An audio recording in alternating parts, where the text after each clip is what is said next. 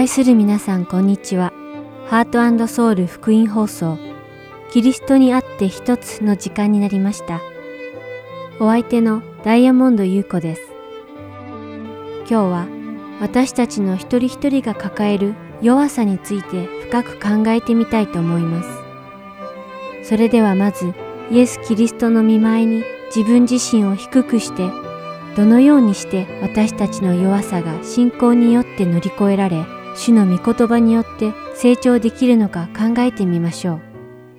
クリスチャンとして生きることは、時として周りの人の目やいろいろな状況の中で感じるプレッシャーを重荷と感じるだけではなく、自分の弱さゆえに苦労することも少なくありません。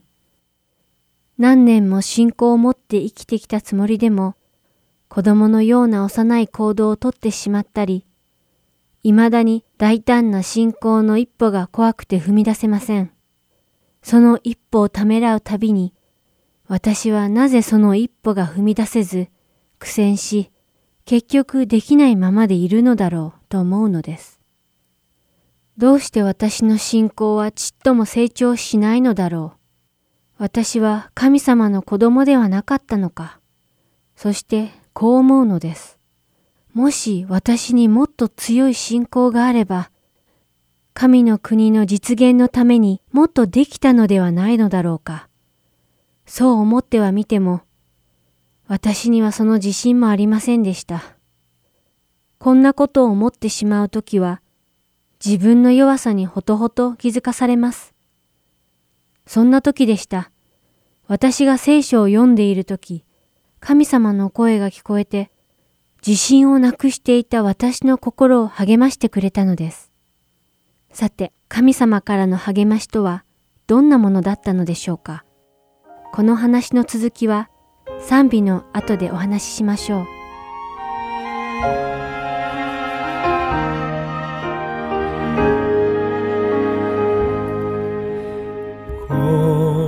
ここに泉は湧く、涙を過ぎるとき、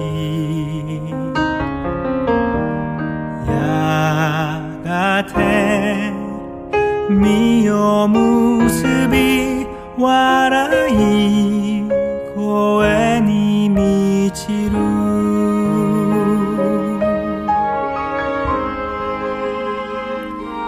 花も雲も風も海も奏でよ奏でよイエスを、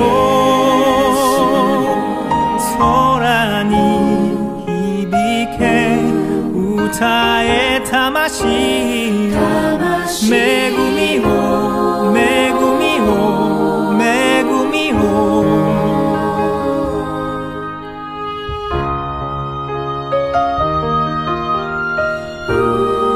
恵みを恵みを。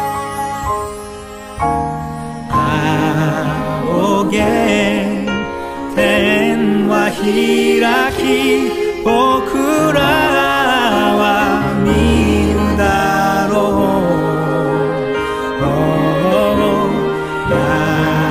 う、やがて花は咲き栄光の主が来られる。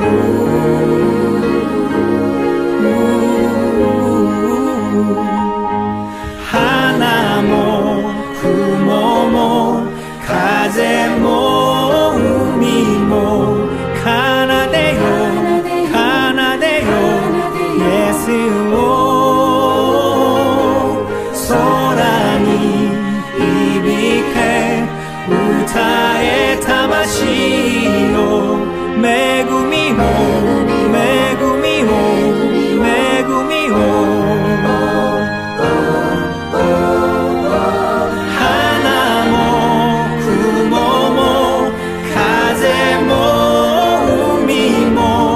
空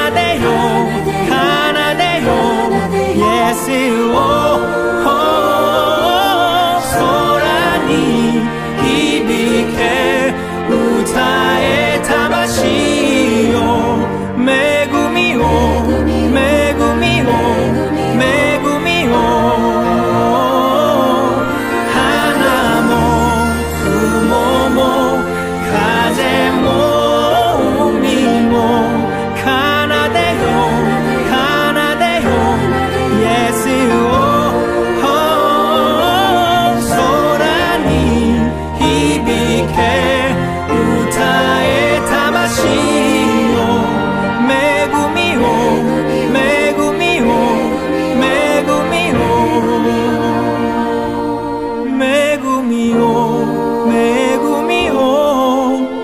예수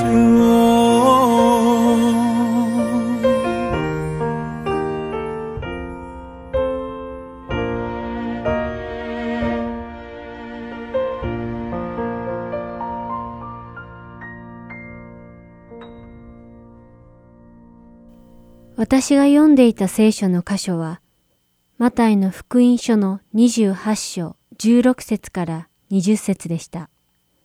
しかし、11人の弟子たちはガラリアに行ってイエスの指示された山に登った。そしてイエスにお会いしたとき、彼らは礼拝した。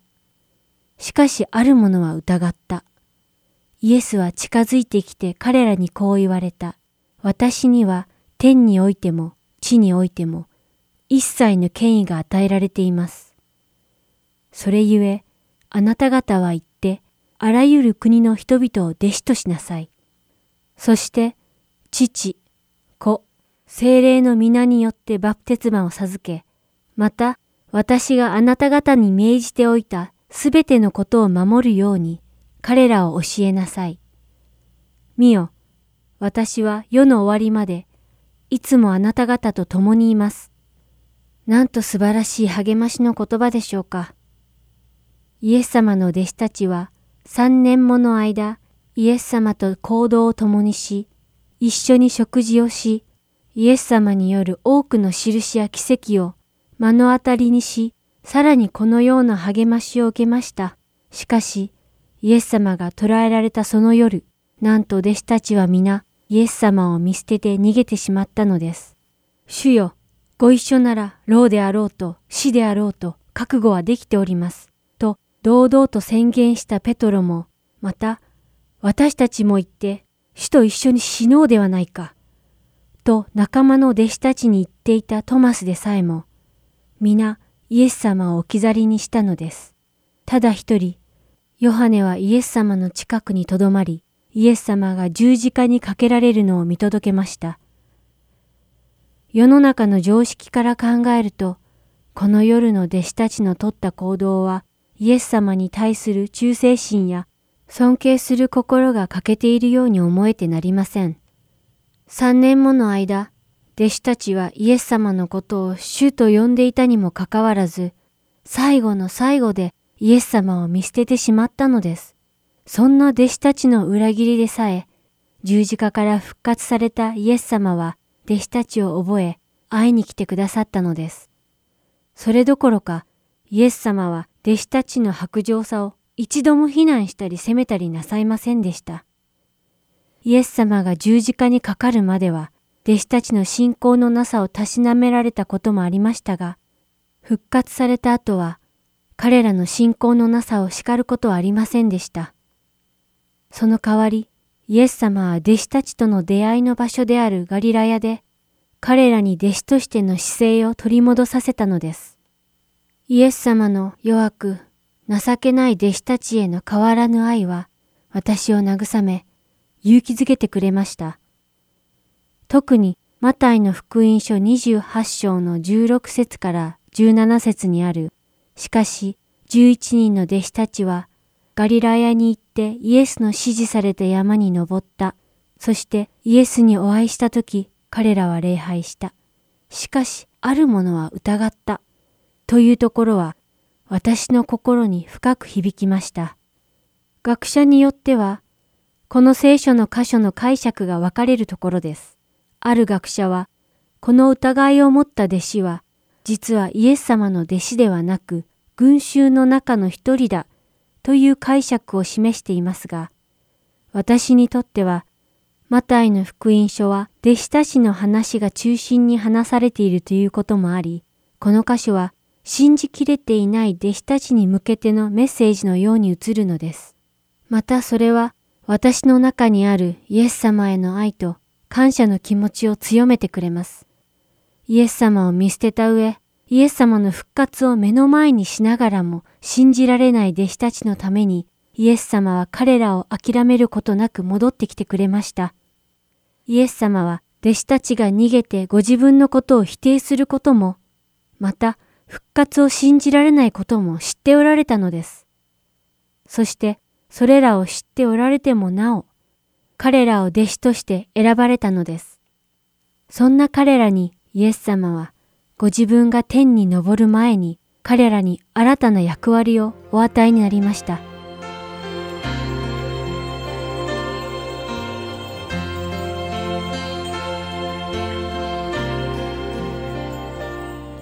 聖なる主の皆を称え褒める歌を捧げます。力強いイエスの皆を高らかに歌います。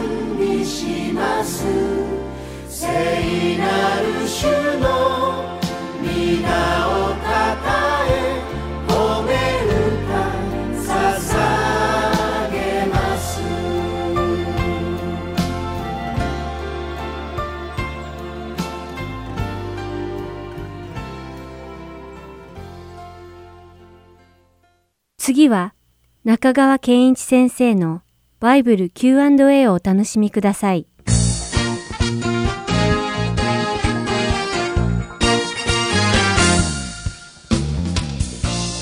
今日は罪とは何ですか？罪とは何ですか？という質問にお答えいたします。これは質問としては直球ですね。ズバッときますね。日本人には罪っていう言葉は非常に抵抗感があります。教会に行くとあなたは罪人だと言われるのが嫌で行きたくないという方がたくさんいらっしゃいます。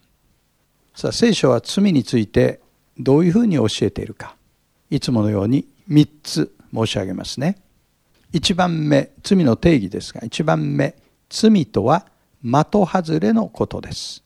罪とは的外れのことです。的が外れている。じゃあ的というのは何なのか、それは私たちを作ってくださったお方がいる創造主という方がおられて、宇宙を作り、地球を作り、そして私たちを作ってくださった。その創造主のことを忘れている状態、創造主から離れている状態、創造主に背を向けている状態が罪です。これを的外れと私たちは呼ぶわけです。しかし2番目に罪とは神の法に背くことです。神の律法に背くことが罪です。例えば旧約聖書の出エジプト記に10回という命令が出てきますけれども、これを読んで嬉しくなる人はほとんどいないと思います。これを読むと何が起こるかというと辛くなるんです。切なくなるんです。なぜかというと、ああ、私はこれとは遠い生活をしているなと思わざるを得ないからです。あるいは新約聖書の福音書でイエス・キリストが語られた三条の水訓を読むと、これまた辛くなります。三条の水訓読んで、よかった私全部やってるという人はいないと思います。日本の文学者の中でも熱心に真剣に三条の水訓を読んで絶望して自殺した人もいるわけです。ですから私たちは十戒とか三条の水訓を読むと喜べない。むしろ自分自身の姿が見えてきてがっかりするわけですね。なぜかというと、罪とは神の律法に背くことであって、まさに私がそのような人間だということを感じるからですね。でもそう感じることは悪いことじゃない。というのは、それがスタートで道を求める、救いの道を求めるということが起こってくるわけで、イエス・キリストの十字架というのは、実はそういう罪人の身代わりとしてキリストが死んでくださって、新しい原則で生きることができるというニュース、グッドニュースなわけですね。それはまた別のテーマですから、いつか取り上げたいと思います。罪の3番目の定義。罪とは内面の状態のことであり、同時に外面の行為でもあります。内面が間違っているから外面の行為も間違ってくるというのが聖書の主張です。例えば私たちは嘘をつく人のことを嘘つきって言います。物を取る人のことを盗人って言います。しかし聖書の原理はそうではない。私たちは嘘つきの性格を持ってるから嘘をつくんです。私たちは盗むという性格を持ってるから人のものを盗むんです。盗んだから盗人になったり、嘘をついたから嘘つきになるんではないんです。まず内面の問題ですね。そこから外面の行為が出てくるんだ。これが聖書が教える罪という概念ですね。先ほど申し上げたように、この罪の問題の解決は、なおも頑張って自分の行為を麗しくして善行を積み上げていよいよ救いに至るというようなものではない。それは極めて非現実的です。もしそれが本当ならば、年を取った人ほど麗しい人格で、素晴らしい人になっていくはずだけれども、でも自分自身を考えてもどうもそうも思えない。で、聖書が提供する罪の解決は、さっき申し上げたようにキリストの十字架による許ししかないんですね。次の質問は、原罪とは何ですかという質問にお答えしたいと思います。原罪っていうのは、人間であれば誰もが持っている罪への傾向性のことです。聖書は人間を見たときに性悪説というものに立っています。つまり人はすべて心の中に悪への傾向性を持ってるんだというのが聖書的人間観ですね。原罪について3つ申し上げます。1番目、最初に罪を犯したのは悪魔です。悪魔は聖書ではサタンとも言います。悪魔は最初、最高の天使として創造されました。その天使が堕落して悪魔になったんです。堕落した原因は何かというと、悪魔はあまりにも美しかったんですね。そして自分が神のようになろうとした。これがポイントですね。自分が神になりたいと思って神に反抗した。これが悪魔が犯した最初の罪です。次に2番目、悪魔に誘惑されてアダムとエバが罪を犯しました。これは創世記に出てきますね。エデンの園において、一つだけ食べてはならないと命じられていた木があったんです。それは善悪の知識の木と呼ばれてました。これはアダムとエバが神によって作られた被造物として神に忠実に歩むかどうかをテストする唯一の木だったんです。あとは全て自由にしていいと言われていたんです。その一つだけしてはいけないことがあった。これを善悪の知識の木と言ったんですが、サタンは最初エバに近づいてエバを誘惑します。おそらくアダムは神から直接命令を聞いていたけど、エバはアダムから間接的に聞いていたので騙しやすいと思ったのかもしれません。サタンが誘惑した方法は何かというと、これを食べればあなたも神のようになるって言ったんです。つまりサタンが自分が神のようになりたいと思った。それと同じ方法で女を誘惑しました。そして女は食べちゃいけないと言われていたものを食べ、次に夫のアダムも妻からそれをもらって食べたわけですね。これがアダムとエバが犯した罪です。つまり罪の本質は神への反抗です。3番目に、その時以来人類はアダムの罪の性質を継承して誕生するようになりました。つまりアダムとエバから生まれた子供は同じ性質を持って生まれたんで、その孫もひ孫も全部同じです。それでずっと続いてきて、私の両親が生まれ、私の両親から私が生まれたんですけども、遺伝的に両親の肉体的性質を継承しているのと同じ意味で、霊的に内面的にアダム以来の原罪という罪の傾向性を私は継承して生まれてきたんです。聖書は罪の支払う報酬は死ですと教えています。死っていうのは神からの断絶のことですね。この場合はつまり永遠の滅びに行くんだよと聖書は警告してますね。私たちの今の状態はアダムにつながっている状態です。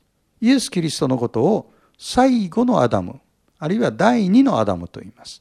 聖書が提供する救いは、最初のアダムとの関係を断ち切って、最後のアダムであるイエス・キリストにつながりなさい。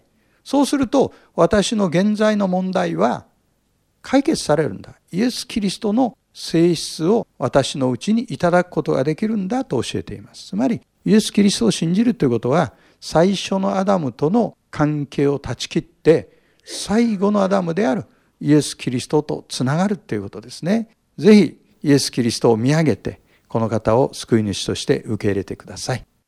次の質問は、キリスト教でいう救いとは何ですかという質問です。確かにどんな宗教にもこれが救いだというものがあります。キリスト教では何を救いと言っているのか、いつものように3つ申し上げますね。まず第1番目、救いの2つの意味について考えてください。一つは現実生活に関係した救いですね。例えば健康になるとか、あるいは人間関係の苦しさが解決されるとか、あるいは経済問題から解放されるとか、そういった意味での現実的救いというのがあるでしょう。しかしもう一つあるんですね。それは根源的な意味での救いです。で、聖書は2つの救いについて確かに語っていますが、より頻繁に出てくるのは後者、つまり根源的な意味での救いです。それは永遠の命とか、魂の救いとか、死後の命とか、そういったものを扱っている救いですね。聖書は現実的救いよりもはるかに多く根源的な意味での救いについて語っている。ですからキリスト教でいう救いというのは何かということを論じるときには、その2番目の根源的な意味での救いを取り上げているということであります。2番目に、では根源的な意味での救いとは何かですけども、定義してみますと、それは神の怒りからの解放です。神の怒りからの解放です。聖書を読まなくても、私たち人間の心には良心というものがあり、そしてそこから来る罪責感というものがあります。聖書を読まない人でも本能的に裁きに対する恐れを持っています。死んだ後、裁きに遭うんじゃないか。あるいは生きている今もなんとなく上の方から誰かに見られているような感覚というものがあります。箴言の28章の一節、こういう言葉があります。悪者は追うものもないのに逃げる。しかし正しい人は若獅子のように頼もしいとあります。悪者は追うものもないのに逃げるっていうのは、これは罪責感に責め立てられている状態のことを言いますね。ですから根源的な意味での救いっていうのは、そのような神の怒りからの解放を意味しています。そして最後3番目、根源的な意味での救いとは神からの贈り物です。プレゼントです。だから自分で頑張ってこれを獲得するわけではないんです。ローマ人への手紙の6章の23節。罪から来る報酬は死です。しかし神のくださる賜物、つまりプレゼントは私たちの主、キリストイエスにある永遠の命です。キリストが私たちの罪のために死んでくださったので、私たちの罪が許される。つまり神の怒りから解放される。これがプレゼントとして差し出されてるんですね。いつかどうすれば救われるかって話も取り上げたいと思います。今日はここまでにして、また次の Q&A でお目にかかりましょう。ありがとうございました。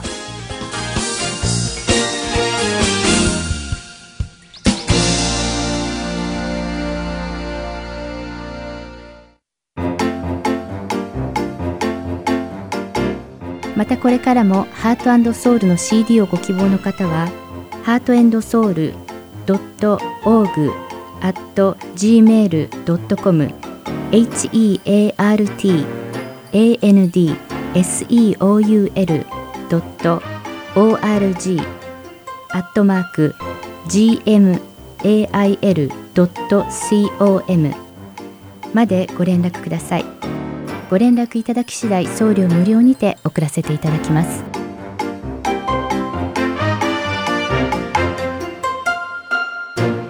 次は、福音の本当の意味をご一緒に考えるプログラム、福音良い知らせをお聞きください。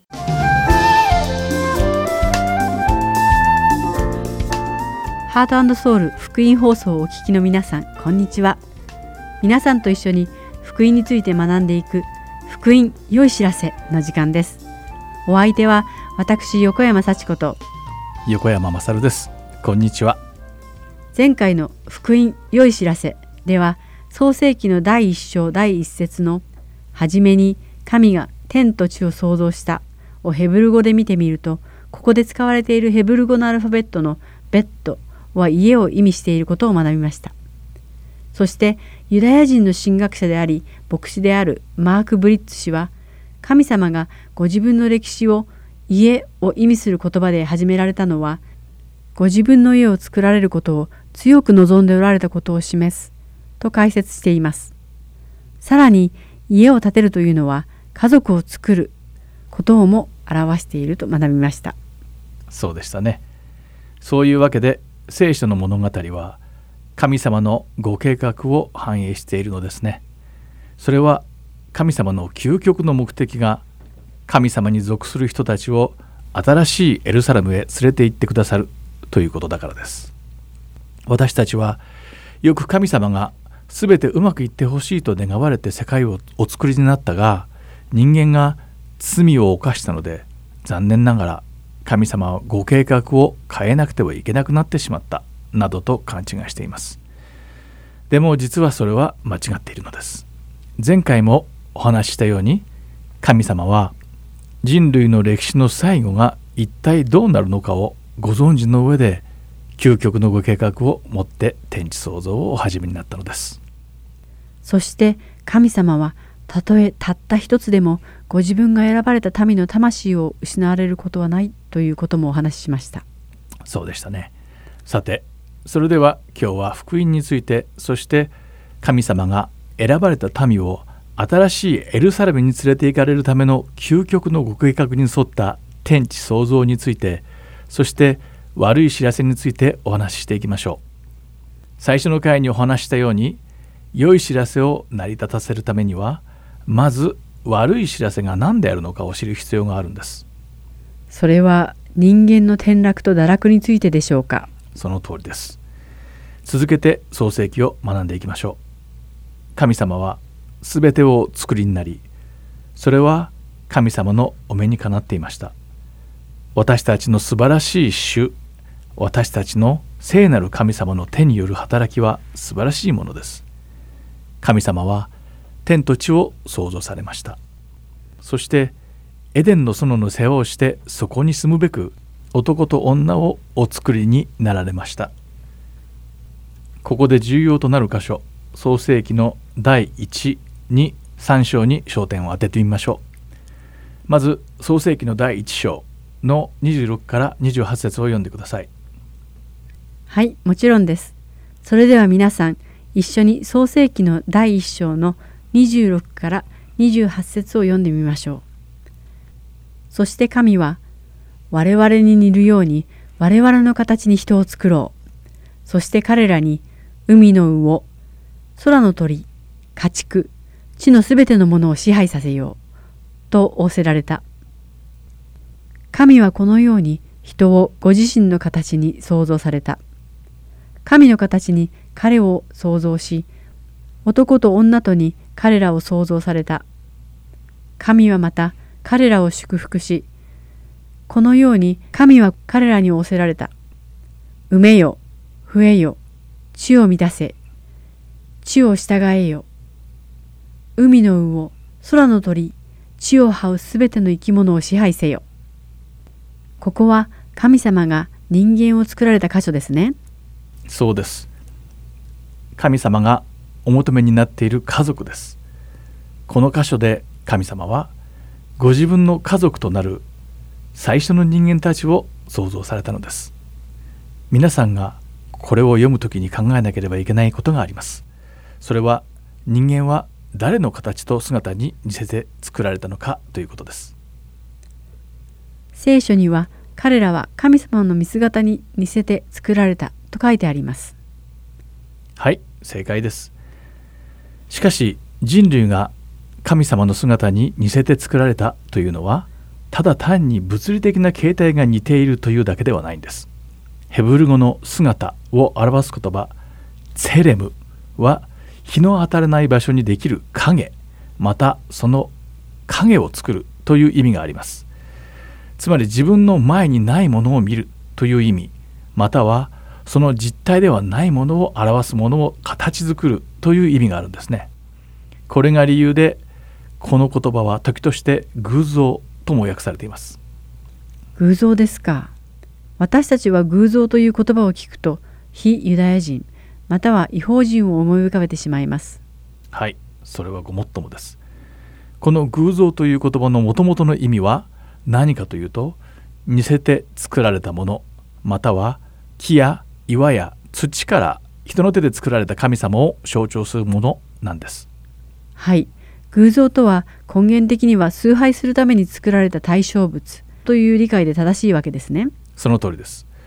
これをまとめますと、要するに神様が人間を創造された時に、それをご自分の姿に似せて作られた。そしてそれはただ外見が似ているというだけではなく、それを主のご計画を成就させるために作られたということになります。そしてこれが意味するのは、神様がすべてのことを責任を持って面倒を見てくださるということなんですね。はい。私たちの神様はすべてを創造され、すべてを取り仕切ってくださいます。主のご計画を成就させるために、ご自分の姿に似せて人間を創造されたのです。創世記の第1章の26から28節を読むと、神様が人を作られたとき、主はその創造の目的を教えてくださっているんですね。なるほど。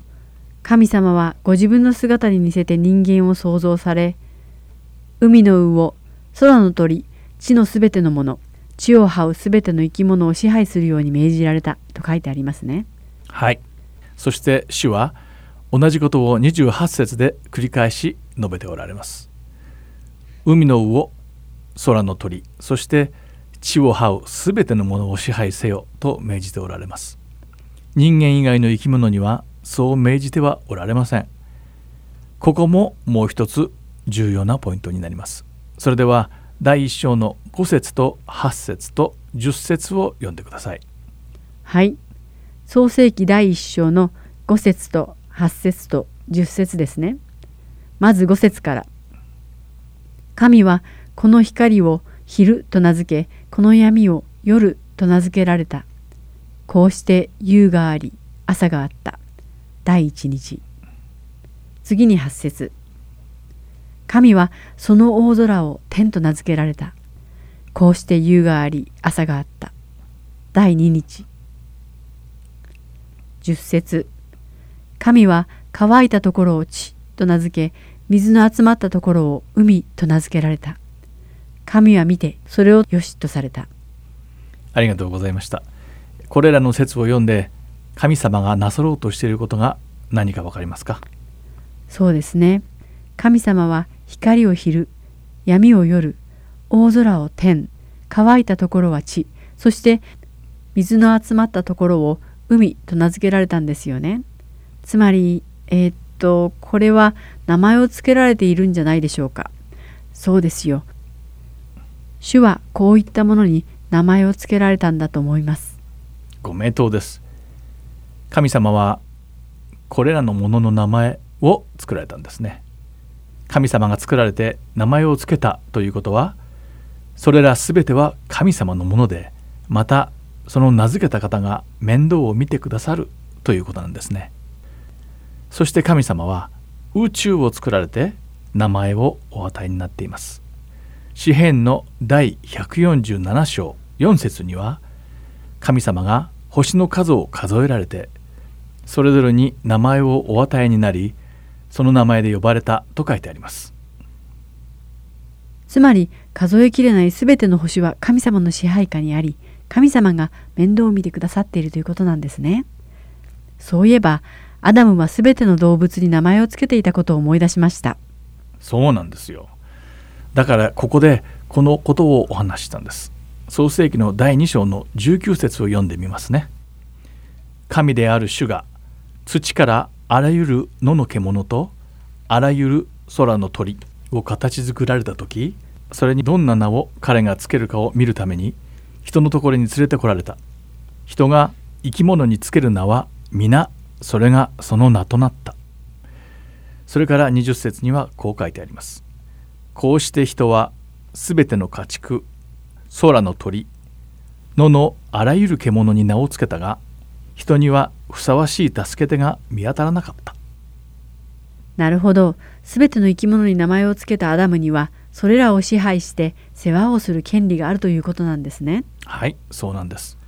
神様はアダムにすべての動物の世話をしろと命じておられます。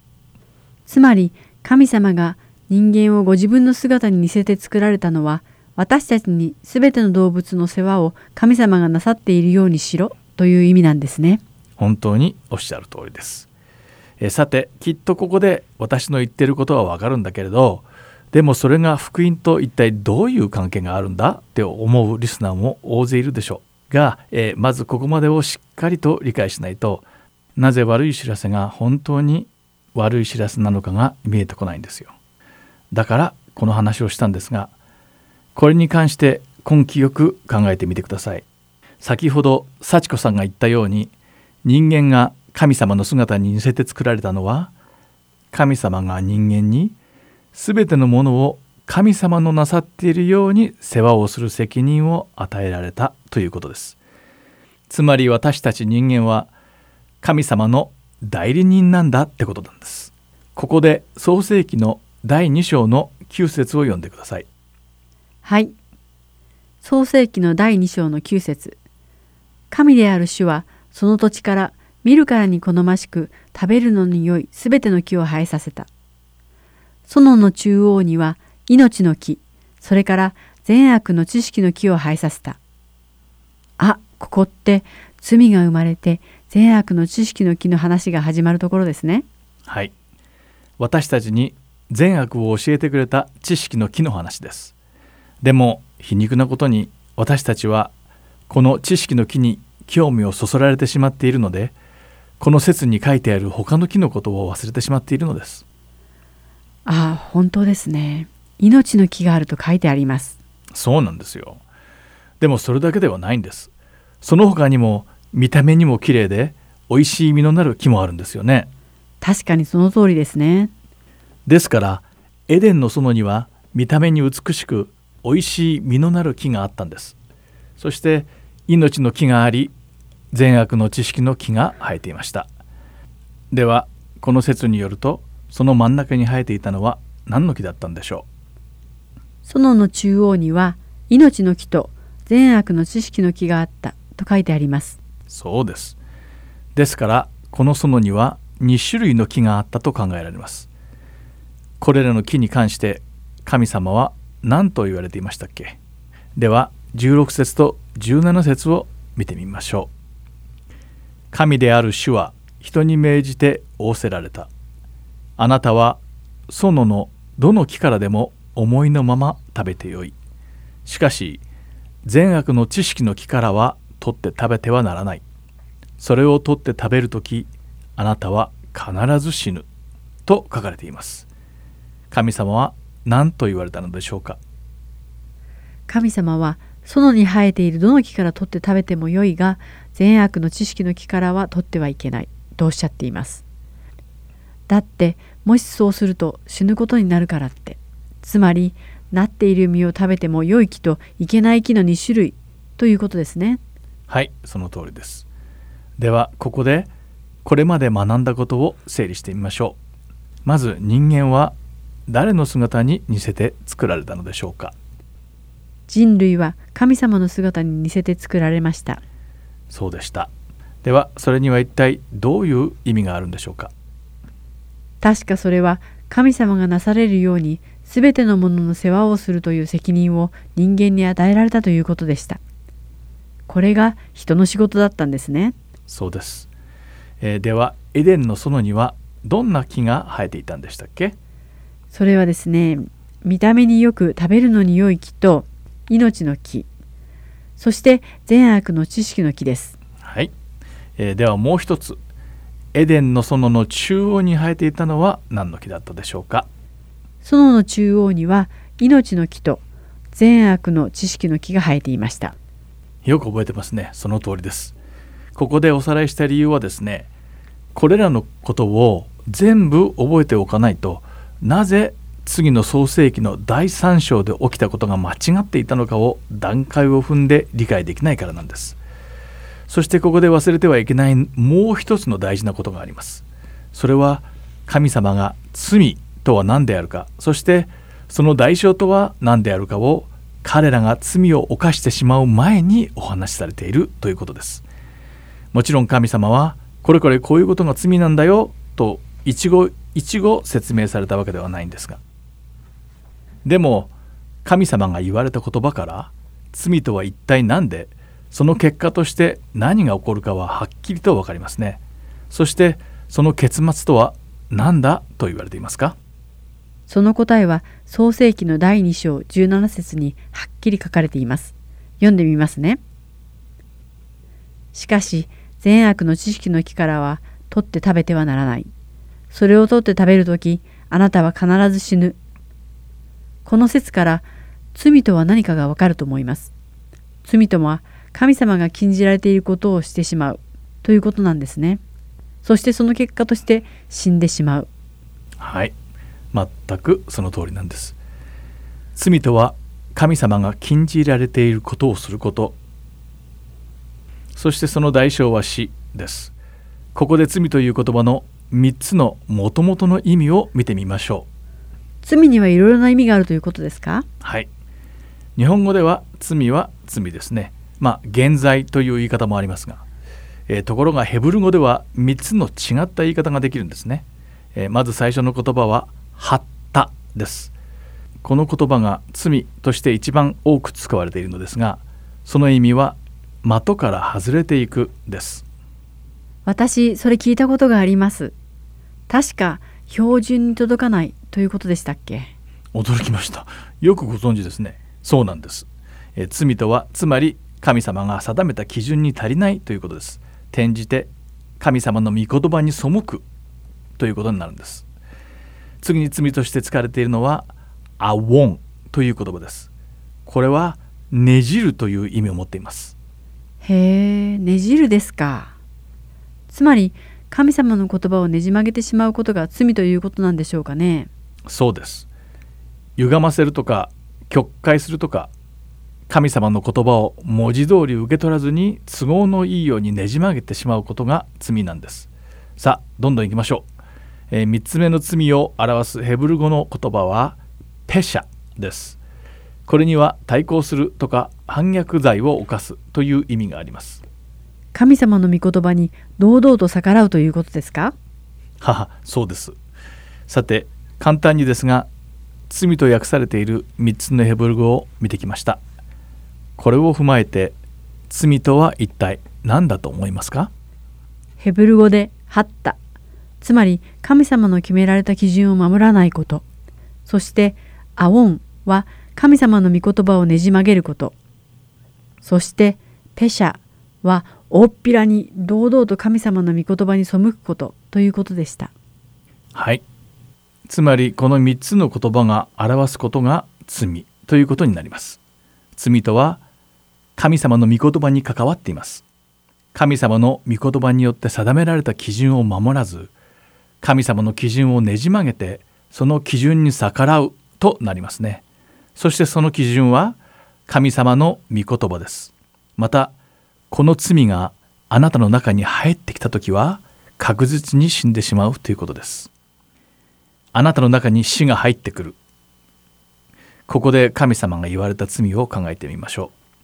まず神様は一体誰に向かって善と悪の知識の木から取って食べるなと言われたのでしょうか。そしてそれを食べたら確実に死ぬと言われたのでしょうか。アダムとエヴァの両方におっしゃったのでしょうか。それともアダムにだけ言われたのでしょうか。その答えは創世記の第2章に書いてあります。アダムだけに対して言われたと思います。そして神様はこのことをエヴァを作られる以前にアダムにおっしゃっています。そうです、そうです。ここ大事です。創世記の第2章の17節で神様は罪に関して言及されています。そしてその後の18節で人が一人でいるのは良くないということでアダムの肋骨から女を作られたんです。つまり神様はアダムだけに対して言われたと考えて差し支えないと思います。もしそうであったなら、アダムの義務とは何だったんでしょうね。それはどう考えてもアダムが神様に言われたことをエヴァに伝えることがアダムに課せられた義務でしょうね。エヴァに、神様はエデンの園のどの木から取って食べてもいいけれども、善悪の知識の木からだけは取っては食べてはいけないと言われ、もし食べたら必ず死ぬとおっしゃったと言わなければいけなかったでしょう。はい。アダムだけが知るのではなく、アダム以外の人間にも神様の御言葉を伝えることが彼の義務だったことは明白です。つまり、その木から取って食べてはいけないのは、アダム一人だけではなく、その他の誰でも同じように禁じられていたんです。もうこんな時間になってしまいました。次回にお話しする創世記の第3章と人間の堕落という悪い知らせを学ぶ前にもう一度今日のおさらいをしましょう。人間は誰の姿に似せて作られたんでしょうか。神様のお姿です。そして単なる身体的な物理的な姿だけでなく、全知全能の神様から神様の創造された生き物を支配する権限も与えられたということでした。そうです。それは聖書の中で神様がアダムにすべての動物に名前をつけろと命じられたくだりが証拠ですね。それから神様は人をエデンの園に住まわせたんです。ではそのエデンの園には何があったんでしょうか。まず神様は見た目によく食べるのに好ましい木を作られて、園の真ん中には命の木と善悪の知識の木を生えさせました。その通りです。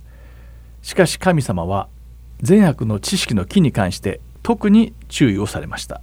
そしてそれがどのように罪につながっていくのか、そしてその結果はどうなるのかを学びました。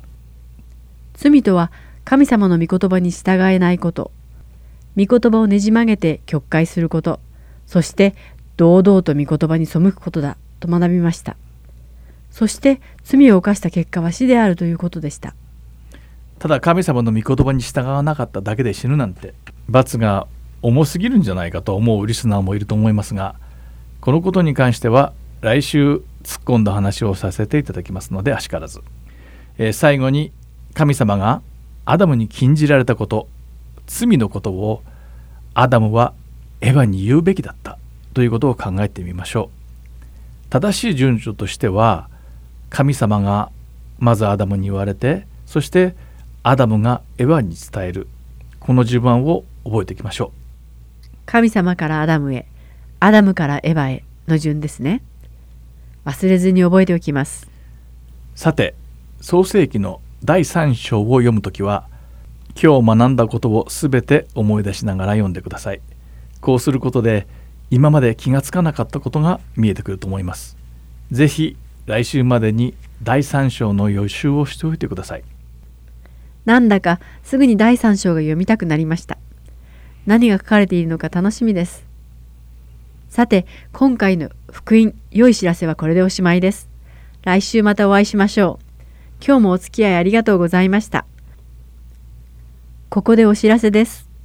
ハート&ソウルでは、レコーディング、編集、構成などのボランティアを募集しています。未経験の方も大歓迎です。編集や構成、またはプログラムの作成に興味のある方、または習ってみたい方がいらっしゃいましたら、ぜひハート&ソウルオフィスまでご連絡くださるか、または E メールにて、heartandsoul@gmail.com までご連絡ください。お相手は横山幸子と横山勝でした。また来週お会いしましょう。皆さんが来週も神様の御言葉に従って生きることをお祈りしています。さようなら。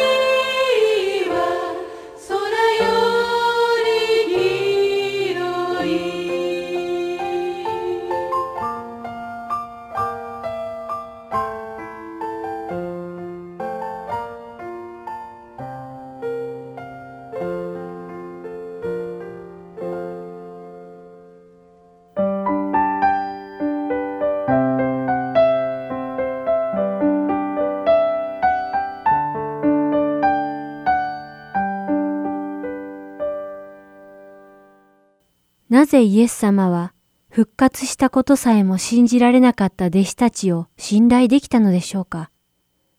こんな弟子たちにどうしてイエス様は天の役割を与えられたのでしょうか。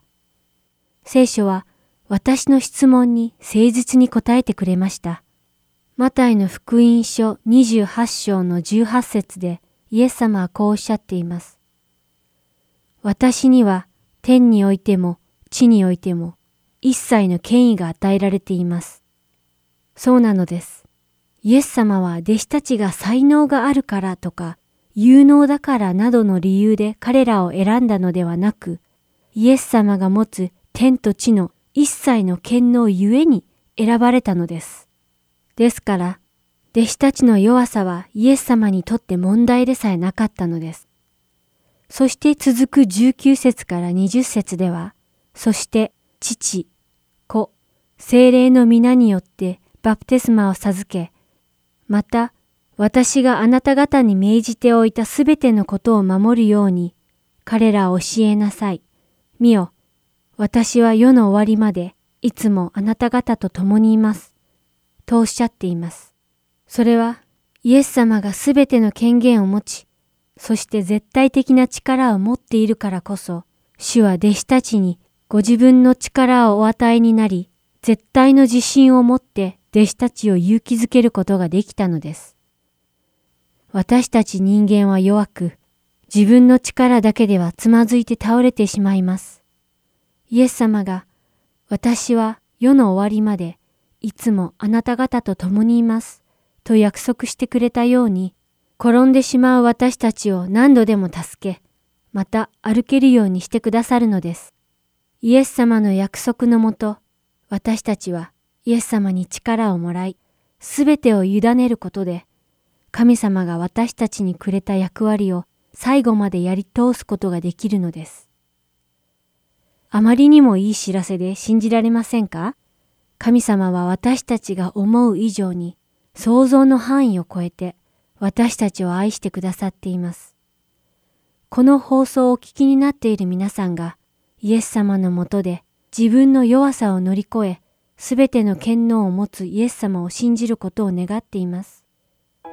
そして神の国のさらなる繁栄のために私たち一人一人が勇気ある一歩を踏み出し、クリスチャンとして最大限の努力を惜しまず生きたいものです。今週も聞いてくださってありがとうございました。また来週のこの時間まで。さようなら。お相手はダイヤモンド優子でした。私の生きる理由は私のために死なれた主イエス、私の生きる理由は主のために生き、主のために死ぬこと、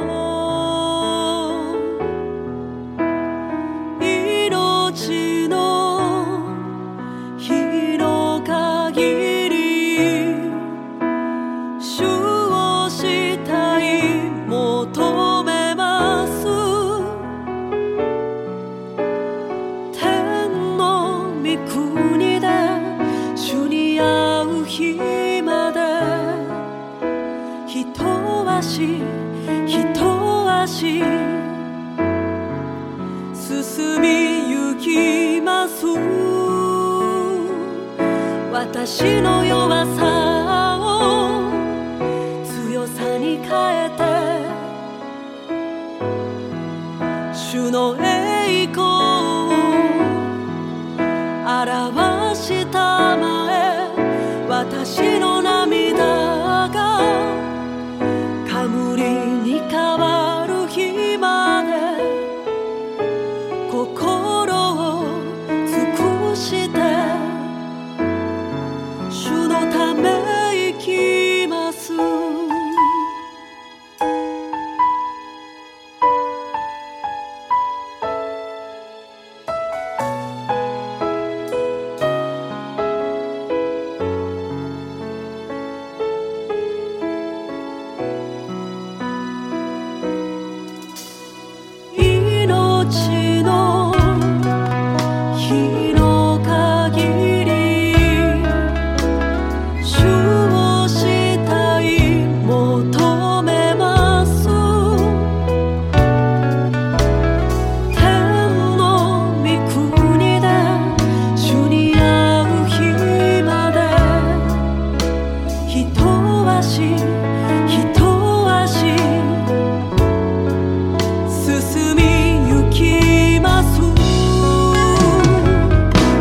私の弱い